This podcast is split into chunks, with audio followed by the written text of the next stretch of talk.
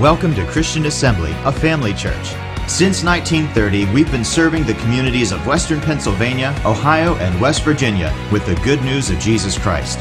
With over 40 years of Bible teaching and ministry experience, Pastor Bill brings faith filled revelation from God's Word. We believe with you, wherever you are, that God will inspire and change your life through the following teaching. For more information about Christian Assembly, follow us on social media or visit our website at cafamily.net.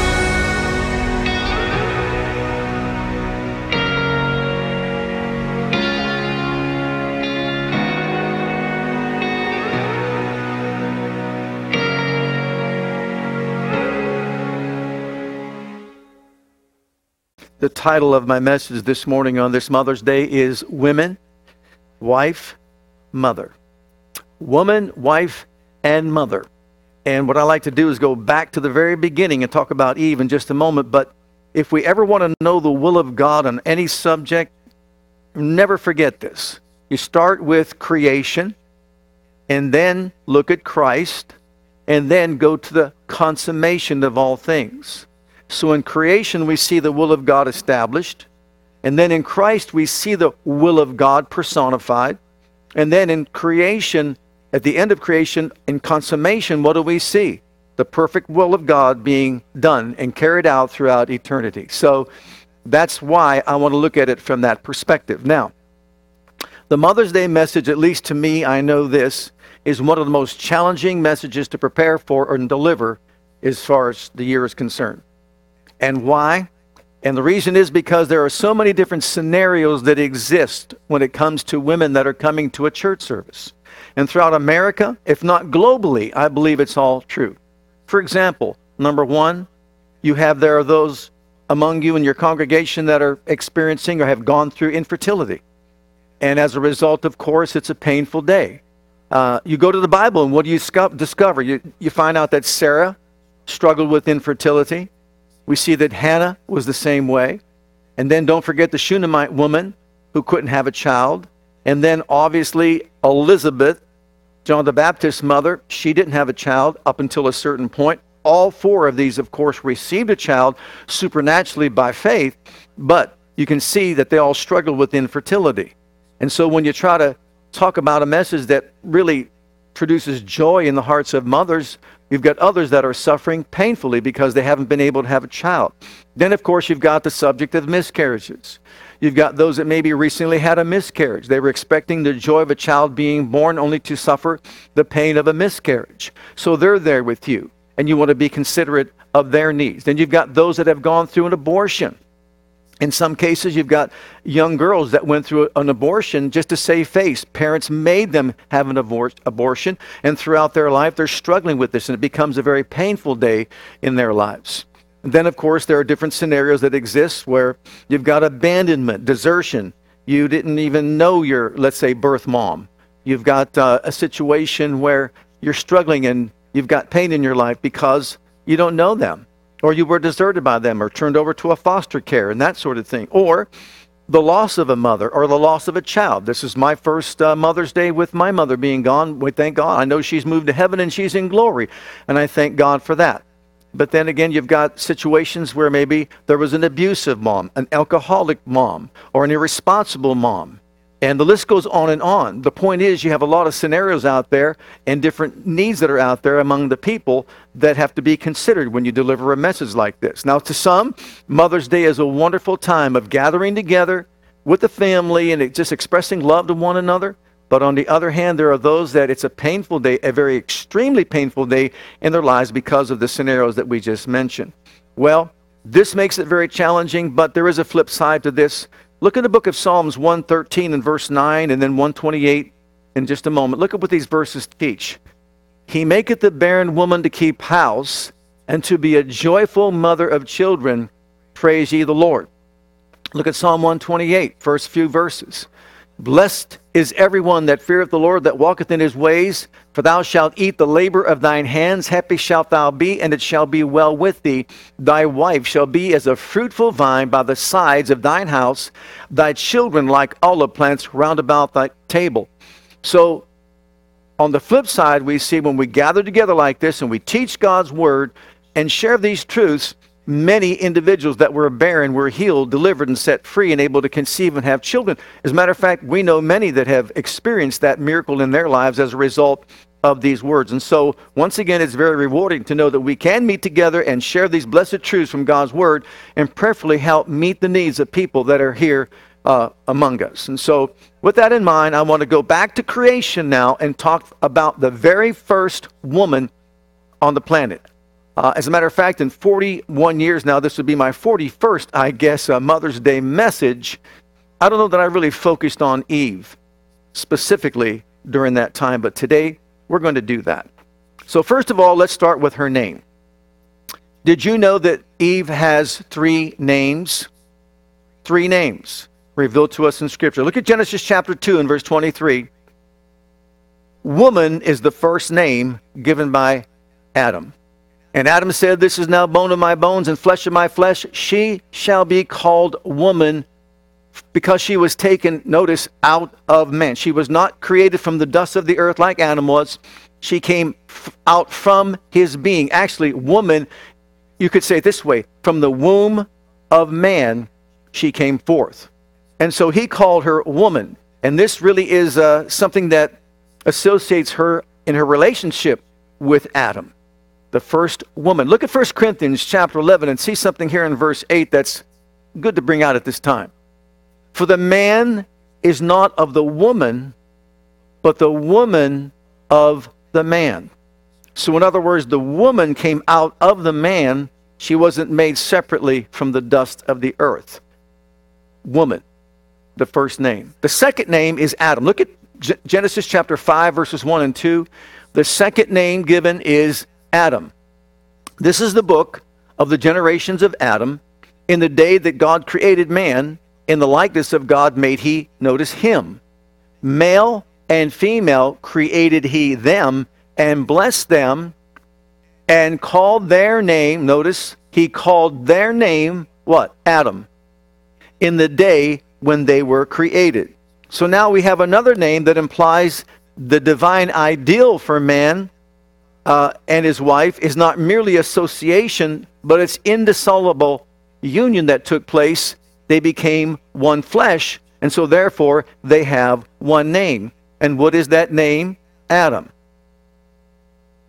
She is bone of his bone, flesh of his flesh, and now she bears his name. Of course, in society today, we know that there is a name change that takes place when two people get married, and usually, typically, the last name is given to the wife as well. And then we have the third name, and of course, this is Eve. And then you'll notice this in Genesis chapter 3 and verse 20. And what Eve actually means is mother of all living, or in some translations or some margin, it reads this way she's the mother of every father's family. But notice, in Adam called his wife's name, this is after the fall, it took place because she was the mother of all living, or the mother of every father's family. And so we see here that Eve, after the fall, is recognized as this woman who became a wife and then a mother and is responsible for every person born into the world. You could trace everyone back to Adam and Eve. I realize you've got skeptics out there don't believe in uh, creation, the creation theory, but that's up to them. As far as we're concerned, as far as we know, we all go back to Adam and Eve and we thank God for our, our Christian heritage. So we see this woman and we see three identities woman, we see her as wife, we see her as mother. Now, she was the first woman upon the earth, and I want you to see this in Genesis chapter 1, verse 31 through chapter 2, verse 1. She was perfect in every way. She was perfect in spirit, in soul, and in body, and in every way. She was holy, she was pure in every way. Why? She was skillfully handcrafted by God. But notice this and God saw everything that he had made, and behold, it was, notice, very good. And behold, it was very good. And the evening and the morning were the sixth day. Thus the heavens and the earth were finished or brought to perfection, and the host of them. The word finished there means brought to a place of perfection. She was perfect in all her ways. Everything was perfect in all of its ways before she even came on the scene. But there was something that was not good upon the earth. And what was that? Look at Genesis chapter 2 and verse 18. Here we have a revelation given to us by God that all the works of his hands that were very good were very good, but there was one thing that was not good. And what was it? And the Lord God said, It is not good that a man should be alone. I will make him and help meet suitable for him. What's this saying? It's telling us that even though everything was brought to perfection, there was one thing that was missing, one thing that wasn't good, and Eve is the one that made good the thing that was not good. And so this perfect woman Notice it wasn't a creation of an animal that satisfied the need of the man to be a companion and so on. It was a woman that came forth from his side, part of his being. You know, we know we, we talk about that it came from the rib, but we all know that when she came out, it wasn't just the rib, she took half his brain. And we know that to be true as well, because we need both the husband and the wife, or the male and the female, thinking to produce the true image of the living God. Next, we want to talk about she was the first wife upon the earth. Look in Genesis chapter 2 and verse 20. She's the perfect woman, and now she is the perfect wife. And Adam gave names to all cattle, and to the fowl of the air, and to every beast of the field. But for Adam there was not found an help meet for him. And the Lord God caused a deep sleep to fall upon Adam, and he slept. And he took one of his ribs and closed up the flesh instead thereof. That was the first surgical procedure that was done by the greatest surgeon of all, and that's what he did. And the rib which the Lord God had taken from man made he a woman and brought her unto the man. And Adam said, This is now bone of my bones and flesh of my flesh. She shall be called woman because she was taken out of man. Therefore shall a man leave, he's prophesying now, his father and his mother, because there were none and shall cleave unto his wife, and they shall be one flesh. Notice in marriage, it's leave, cleave, and become one. You leave, you alter all of the relationships, you cleave or glue yourself to that relationship, and the ultimate goal is become one. Do you notice that when he caused a deep sleep to come upon the man, he did not bring from his side a golf course or a bowling alley or a baseball or a football or a hockey puck or anything of that nature an art museum. He brought forth from his side the woman to meet that need. And the woman, and please bear with me when I say it this way, her purpose is, is found in man because she came out of man. So her purpose is found in man according to what God's word teaches us. So her creation brought into the world relationship, friendship, companionship, and marriage. We see those four things happening. As a matter of fact, we said go to creation and find out the will of God. But now let's go to Christ and find out the will of God in Matthew 19. Look at these verses, verse 3 through 6. Of course, Jesus is speaking to the Pharisees, also came unto him, tempting him, and saying unto him, Is it lawful for a man to put away his wife for every cause? And he answered and said unto them, Have you not read that he which made them at the beginning, he appeals to creation, made them male and female, and said, For this cause shall a man leave father and mother, and shall cleave to his wife, and they twain shall be one flesh. Wherefore they are no longer or no more twain, but one flesh. What therefore God had joined together, let not man put asunder. So Jesus appeals to the beginning or creation. And notice when he said it was prophesied or spoken, it wasn't just Adam. Adam was empowered by the Holy Spirit to say what he said when he made that prophecy. It was the Spirit of God speaking through him. For this cause shall a man leave his father and mother. So we see she's the first wife upon the earth, and along with her comes marriage and all of the relationships. But look in Proverbs chapter 18, verse 22, and I think this is very uh, important to share with you today. Adam's wife was formed. Our wife is found. Since that time, you had to find a wife. At that time, one was formed for him.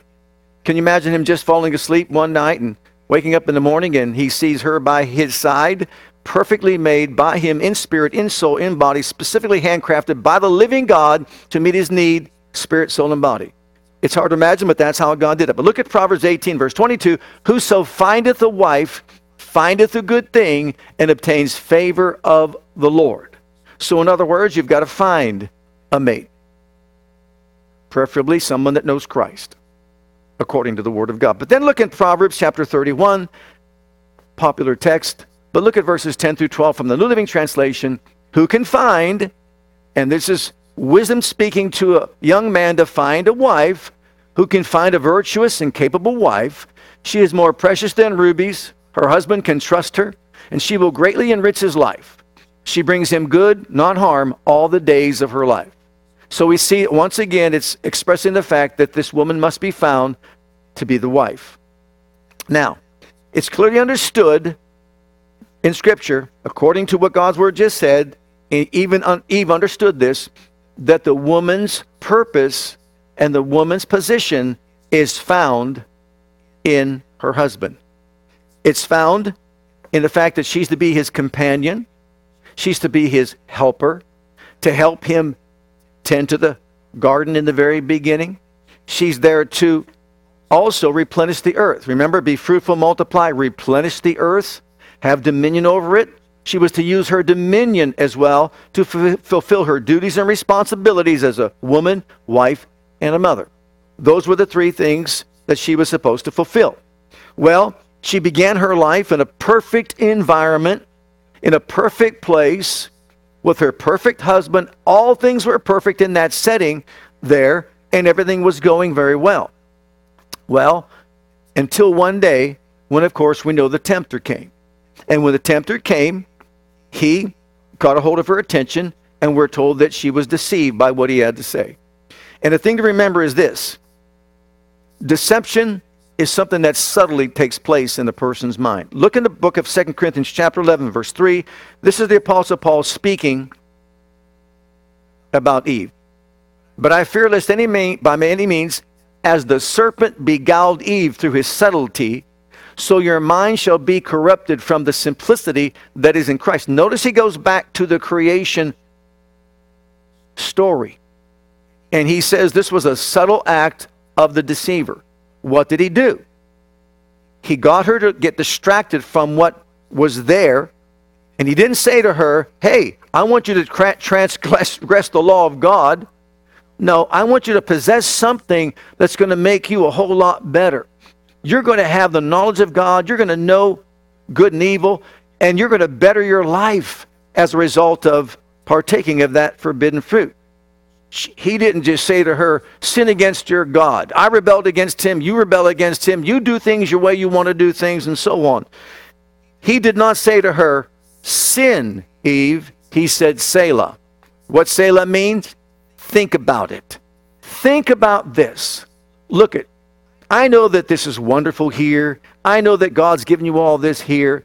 But you know why He told you not to touch that tree of the knowledge of good and evil? Because you're going to be like God. You're going to rise up to a place where you know all this that you don't know right now, good and evil as well. And don't you really want something better for your life? And what does she do? She doesn't consult God. We don't think she consulted her husband, even though he might have been there with her. She was deceived into thinking that he was telling her the truth. Now, it's important to know this. Even though she had dominion over the animal kingdom, what did she do? Surrendered herself to obey an animal than rather obey God. And as a result of her disobedience, she opened up the door to every evil that we know in the world today. Now, we also know that Eve was the world's first mother. Look in the book of Genesis, chapter 4. And let's start with verse 1. And Adam knew his wife Eve, and she conceived and bare Cain, and said, I have gotten a man from the Lord. And she again bare his brother Abel, and Abel was a keeper of sheep. But Cain was a tiller of the ground. And in process of time it came to pass that Cain brought the fruit of the ground an offering unto the Lord. And Abel, he also brought of the firstlings of his flock and of the fat thereof. And the Lord had respect unto Abel and to his offering, but unto Cain and to his offering he had not respect. And Cain was very wroth or angry, and his countenance fell. Here we have the story of the first two boys that are mentioned that were birthed by Eve, Cain, and Abel. And of course, there's only one more that's really mentioned as far as she gave birth to, and that's Seth, who means substitute. And we know that she taught her children the ways of God.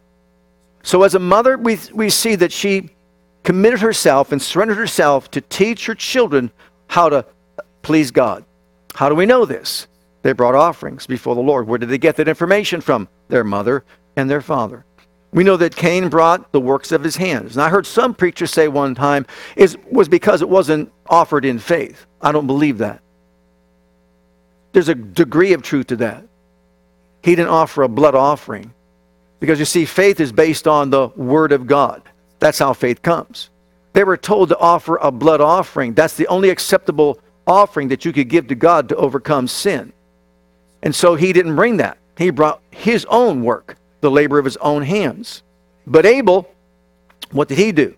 He brought the blood sacrifice of a, of a lamb, which we know is typical of Christ dying for our sins. That was accepted where Cain's was not accepted. And so Cain was angry. He was upset. And what happens? God speaks to him himself and says to him, Look, Cain, if you do the right thing, it'll be well with you also. But if not, sin is crouching at the door and wants to slay you. What does he do? He gets angry. What does he do? He goes off and kills his brother. Now let's not forget this. Remember the prophecy in Genesis chapter 3 and verse 15? How God said it's going to be the seed of the woman that's going to destroy you? Absolutely. We remember that.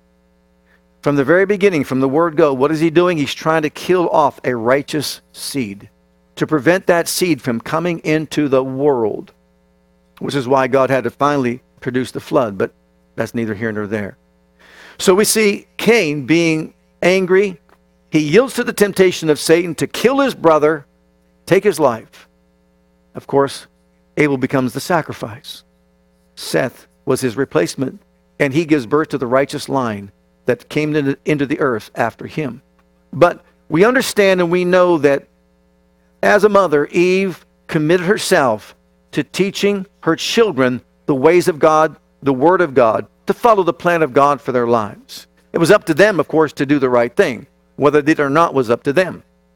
Look in the book of Titus, chapter 2, because once again, things don't really change over the years. God's principles never change, His precepts never change, they're always the same. Similarly, teach the older women, he's speaking to Timothy as the instructor or the pastor of the church, to live in a way that honors God. They must not slander others or be heavy drinkers. Instead, they should teach others what is good. These older women must train the younger women to love their husbands and their children, to live wisely and be pure, to work in their homes, to do good, and to be submissive to their husbands. So once again, we see the plan of God unfolding. Then they will not bring shame on the word of God. So once again, we see Eve was a mother who, yes, she made her mistake in the beginning, but of course, she did her part to instruct her children in the ways of God, to teach them to sacrifice properly to God. And it was up to them to obey it. And of course, that's passed down to our generation as well. You know, you go to the life of Timothy and you see his grandmother was a strong believer, his mother was a strong believer. His faith was a result of his grandmother and mother serving God, walking with God, obeying the word of God, and teaching him to walk in the ways of God. And that's how it's passed down from one generation to the next. That was the big problem that the Israelites had. If any generation began to serve God, the next generation didn't. They faltered. Why? Because it wasn't passed on from generation to generation. You see, God has a plan involved in the family life. And it starts with mother and father carrying out the plan of God and rearing up a godly seed upon the earth that really promote the kingdom of God. Now, Eve next was the first, a lot of firsts in her life, to experience the effects of sin. Look at Genesis chapter 3 and verse 16. She was the first to experience pain and sorrow in childbearing and child childbearing. Childbearing and childbearing. Genesis chapter 3 and verse 16 Unto the woman he said, I will greatly multiply thy sorrow and thy conception. In sorrow thou shalt bring forth children, and thy desire shall be to thy husband, and he shall rule over thee.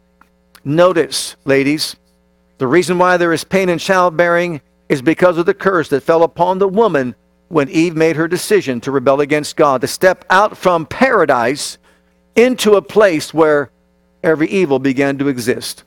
And upon her was this curse, and upon the woman came this curse. Pain in childbearing is exactly what she experienced. Sorrow in childbearing is exactly what she experienced. But also, let's not forget this. As the first mother, she also experienced the pain and sorrow of burying her firstborn, or her secondborn, her, her second son, the firstborn, killing him. Imagine the heartache and the pain that she experienced and then recognized because of what she had done, this has happened to her. The pain in childbearing and the pain and sorrow of bearing a son. And she was the first to experience that. So there are many things that we see that she was the first of.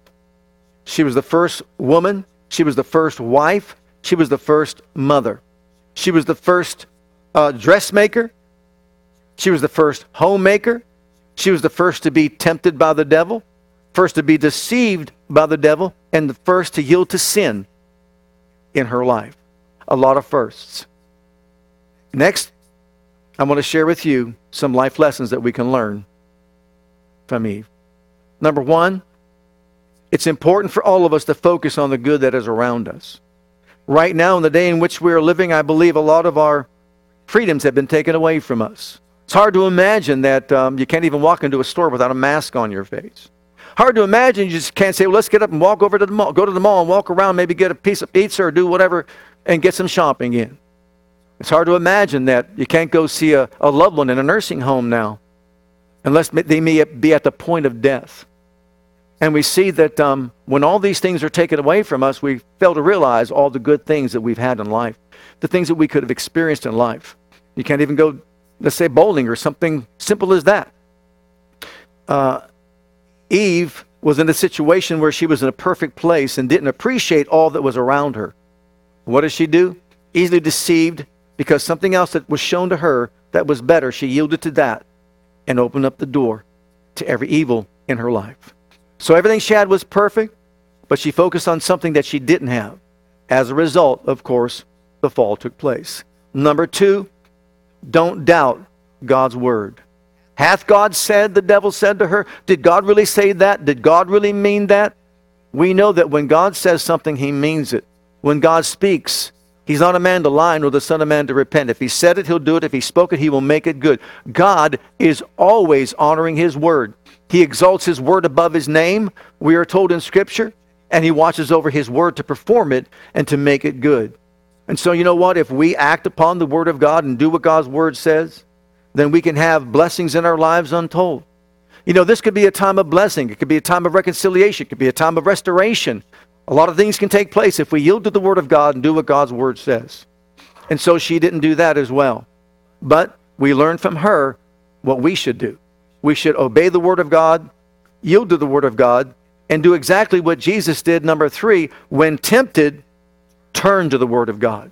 When Jesus faced temptation in the wilderness, remember what he did. It is written, it is written, it is written. Remember what he told Peter when he's there at the rock in the garden, came out and saw them sleeping? Look, the flesh, the spirit is willing, but the flesh is weak. Pray that you enter not into temptation. Pray. Why? Build yourself up spiritually. Why? So that you can take the Word of God, apply the Word of God, the principles of God's Word to your life. Look, we live in a fallen world, and we know that she had a better advantage than what we had. Adam and Eve both did. As a matter of fact, even though we know that she's the first, the one that's, that yielded to temptation, Adam did willfully, which is even worse, if you ask me. He understood what he was doing. He knew what he was doing. And yet he disregarded the word of God to follow his wife. And as a result, of course, they both participated in the fall and brought the evils that we experience in our world today.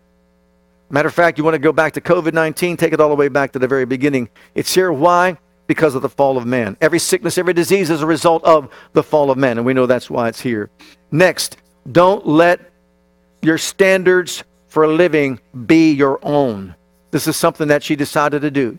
This is the kind of standard I want to set for my life to live. You know, there's a scripture in uh, Proverbs 16, verse 25. It says, There is a way that seems right to a man, but the end thereof is the way of death. What is he saying? He's saying that, look, it may look good, it may sound good, it may even feel good. But you know what? At the end of the day, at the end of the path, there's nothing but destruction and death. And of course, we see it played out in their lives. They brought it into the world. And as a result, of course, it affects all of our lives. Next, don't seek fulfillment in material things. Look, the things of this life are waning. The things of this life are fading away. You think about just a hundred years ago, we see all the advancements that have been made in the last hundred years and what direction that we're going in. You go back to the days a hundred years ago, when I think about old the, the old timers, those of old that, that would plant their gardens, the way they did things, they sat back and watched. My grandfather sat back and watched weeds grow in his garden. He had his cane waiting in the shade with the shade over his head to pluck them out. It was a lot easier back then. The pace wasn't so quick as it, as it is today. You know, there are other priorities, other more meaningful things. We've got more time saving devices today than we ever have in our society, but what? We don't have any time. Why? Because of the focus that we have, the mindset that we have. Things are changing rapidly, but no matter how quickly they change, you know what? We're going to be out of here. We're going to be out of here in a short time. A hundred years from now, we'll all be out of here, and we're going to enter into our eternity. There is nothing more important than setting a standard for our lives that will help us be a part of the eternity that God wants us to experience and have. As a matter of fact, look in Revelation chapter 21. Keep this before our hearts and minds, every single one of us. I saw a new heaven and a new earth. For the first heaven and the first earth were passed away. That's going to happen. And there was no more sea. Imagine that. The other day, uh, Andrew asked me, Dad, when um, all the water's gone, what's going to happen? If it's all land, there's a lot more land out there, isn't there? Maybe God wants to populate it all. Who knows? God has a plan. But you know what? He knows what He's doing. But this earth is going to be changed in the twinkling of an eye. This earth is going to have a renovation by fire. It's going to be new. And I, John, saw the holy city, New Jerusalem, coming down from God out of heaven, prepared as a bride, adorned for her husband. And I heard a great voice out of heaven saying, Behold, the tabernacle of God is with men. Thank God. And he will dwell with them, and they shall be his people, and God himself shall be with them and be their God. And God shall wipe away all tears from their eyes, and there shall be no more death, no more sorrow, crying, neither shall there be any more pain, for the former things are passed away. And he that sat upon the throne said, Behold, I make all things new. That should be our focus not material things, not what we're going to get in this life, not what we could have in this life to satisfy our souls. No, but we have to understand that we're living in the land of the dying. We die go to the land of the living, and we spend our eternal living is based upon our belief system, not our behavior. And so it's important that we believe correctly and that we believe right. And he said to me, Write, for these words are true and faithful. And so, what are we living for today? What are we living for? We know we have an eternity that we're facing. It can come at any moment. People are dying every day, leaving this realm every day, eh, ushered into eternity every single day. Are they making eternal glory or eternal separation from a living God? It's up to them, and it's up to us to make a decision. What's more important than anything else is where we spend that eternity. And look at this last verse in 1 John chapter 3 with me. John the Beloved writing, Behold, what manner of love the Father has bestowed upon us, that we should be called the sons of God.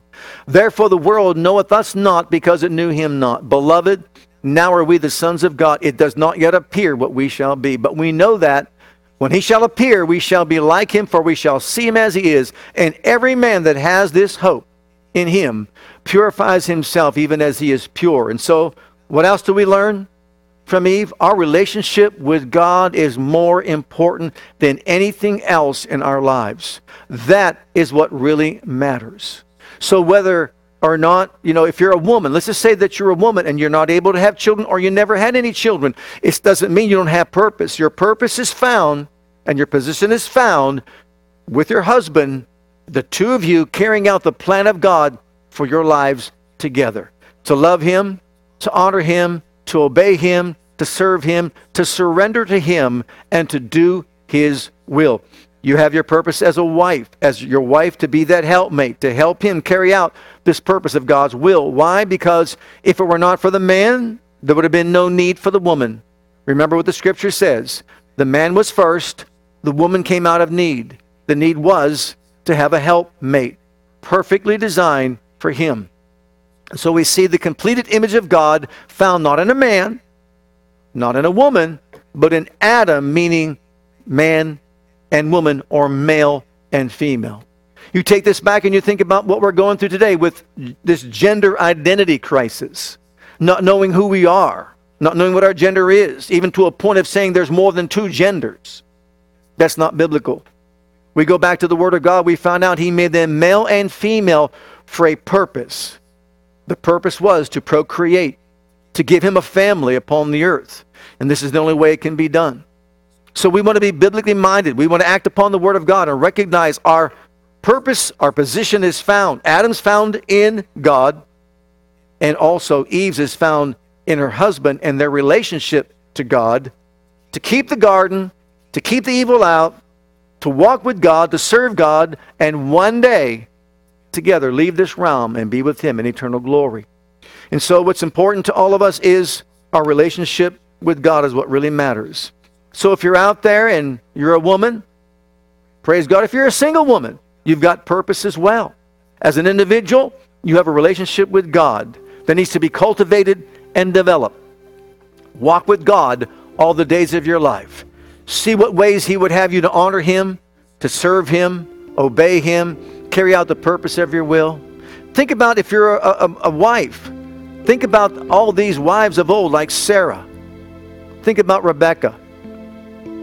There's so many that we could mention. Elizabeth, her faithfulness, to be there by her husband's side, to be there working in the temple, walking with God, serving God, keeping their focus and attention on things that are eternal. Not looking at things seen, but things that are unseen, things that are eternal, that have eternal impact upon our lives as eternal spirit beings. If you're a mother, the same thing is true. Nothing more is, is more important than fulfilling the plan that God has for the family.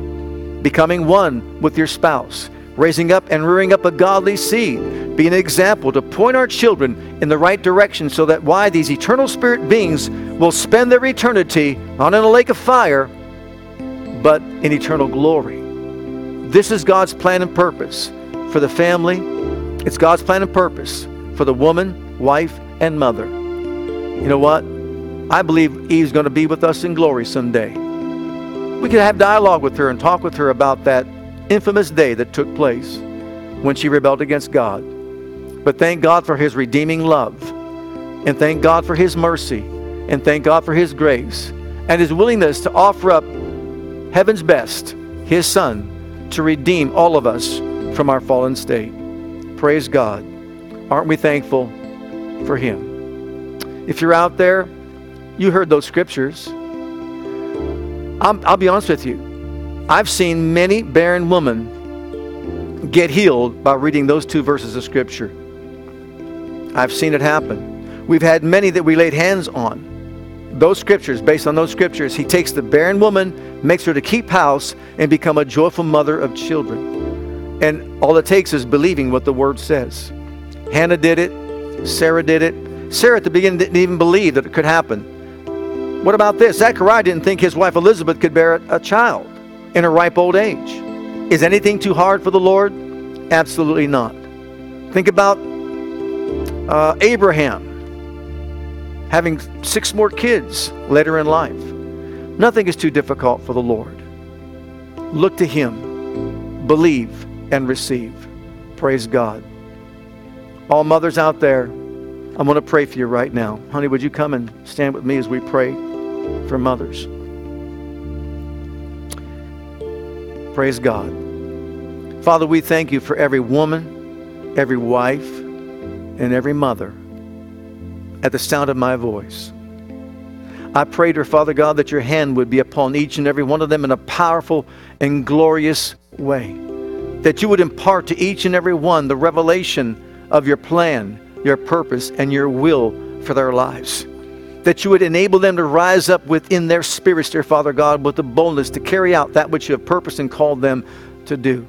Should there be a need of healing to bear children, may your power flow like a mighty river right now and bring healing into their bodies, that they might experience the joy of motherhood. Whatever the need might be, we thank you for restoration, dear Father God, in their lives, wholeness in their lives, victory in their lives. And we just believe for great and mighty things from you into their lives because you're a great and mighty God. And Father, we long for the day that we can all be with you in eternal glory, not just here on this earth, but in eternal glory, knowing that we have fought a good fight, finished our course, and we've kept the faith. Now we're with you eternally. Father, thank you for all these to receive from on high in Jesus' name. Amen.